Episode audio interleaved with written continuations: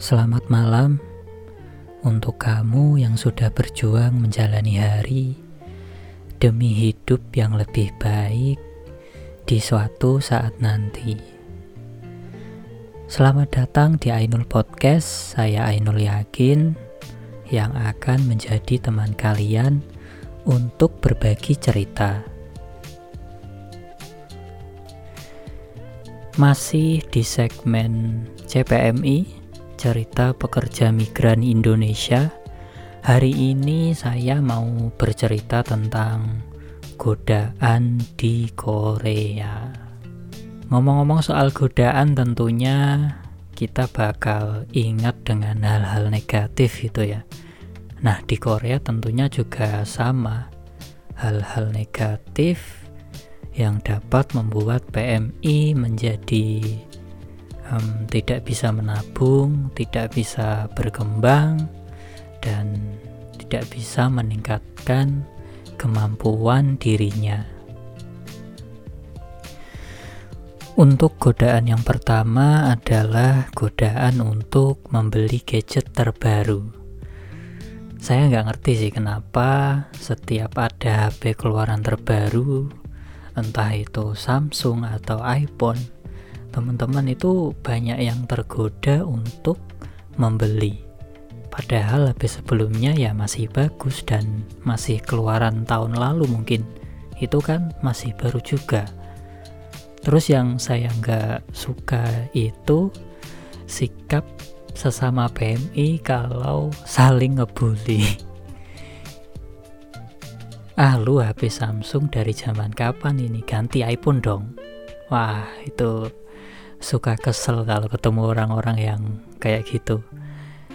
Kalau istilah saat ini teman teman toksik.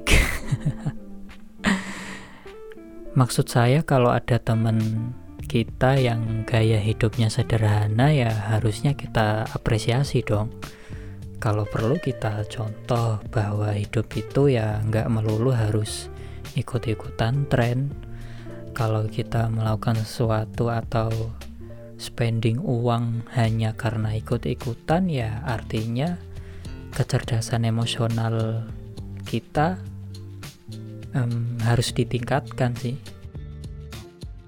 Um, masih seputar gadget selain HP teman-teman di sini juga suka beli perangkat elektronik lain seperti laptop dan kamera nggak tanggung-tanggung kalau beli itu speknya yang tinggi misal laptop ya Asus ROG kemudian kalau kamera ya Sony yang harganya bisa sampai di atas 30 jutaan tapi kalau laptop dan kamera menurut saya nggak masalah sih asalkan uh, dapat memberikan nilai lebih untuk pengembangan diri kita. Dengan beli kamera, kita bisa belajar fotografi, mungkin videografi yang mungkin akan dijadikan profesi ketika pulang nanti.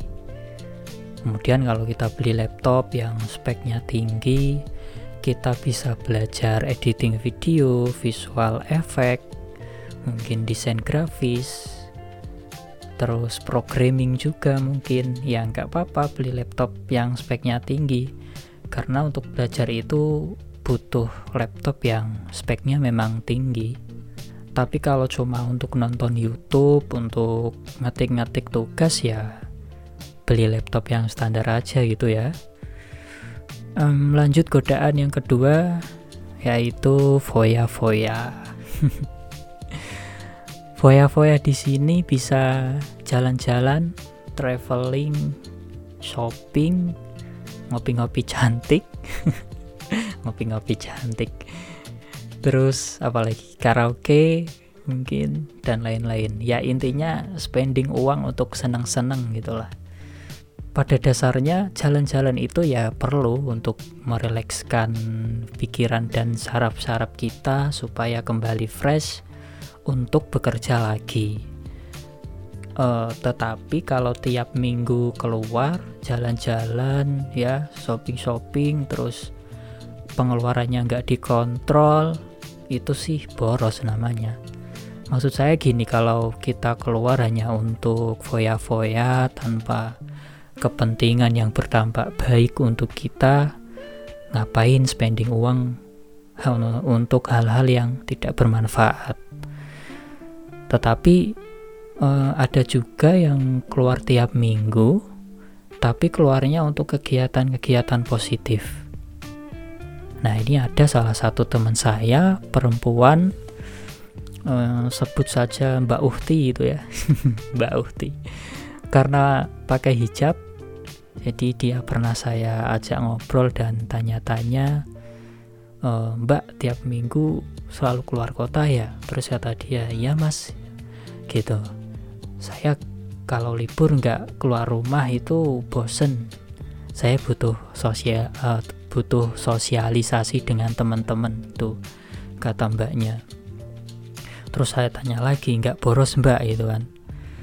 Uh, terus dijawab ya enggak itu saya ikut kajian rutin di musola tiap minggu jadi nggak masalah kalau pengeluarannya banyak gitu kata dia uh, kalau ini sih menurut saya nggak apa-apa ya keluar tiap minggu asalkan untuk kegiatan yang positif uh, contoh lain ya kuliah datang ke musola tiap minggu, ikut pelatihan-pelatihan atau meningkatkan skill yang sedang ditekuni uh, seperti fotografi dan videografi. Lanjut godaan yang ketiga yaitu trading. Wah. Ini sekarang di Indonesia itu kan sedang ramai investasi dan trading kan ya ya sama di Korea juga nah, tapi kalau di sini saya melihat lebih ramai tradingnya yang bisa melipat gandakan uang secara cepat banyak PMI yang akhirnya terjun ke dunia trading. Um, memang benar sih trading itu diperbolehkan asalkan di platform yang resmi dan diawasi OJK tapi kalau platform yang nggak resmi atau bahkan dilarang pemerintah itu ya eh, nggak uh, boleh dan berisiko juga.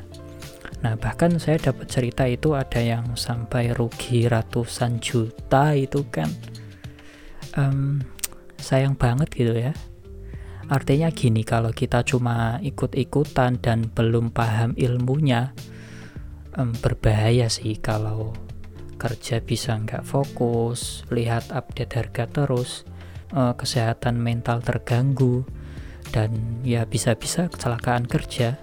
Tapi um, anyway itu uang-uang kalian silahkan digunakan sesuka kalian. Tapi kalau boleh ngasih saran, um, saya sendiri lebih suka investasi jangka panjang, sedikit-sedikit gitu di platform yang resmi uh, daripada uh, trading.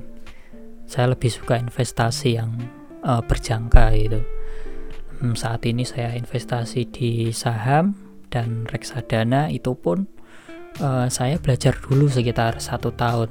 Mulai dari jumlah yang sedikit kemudian setelah sudah cukup paham dengan produk-produk investasinya baru investasi dengan jumlah yang lebih banyak. Um, mungkin next time saya akan bahas investasi ala PMI Korea kali ya. Oke boleh boleh. Baik mungkin itu saja yang bisa saya ceritakan. Ini adalah godaan di Korea versi saya. Mungkin ada teman-teman yang mau berbagi cerita boleh tulis di komen atau kirim ke email saya nggak apa-apa um, di sini kita berbagi cerita, berbagi kisah. Siapa tahu banyak pembelajaran yang bisa kita ambil dengan berbagi cerita. Oke, terima kasih buat teman-teman yang sudah mendengarkan podcast saya. Selamat malam, selamat istirahat, dan sampai jumpa di episode selanjutnya.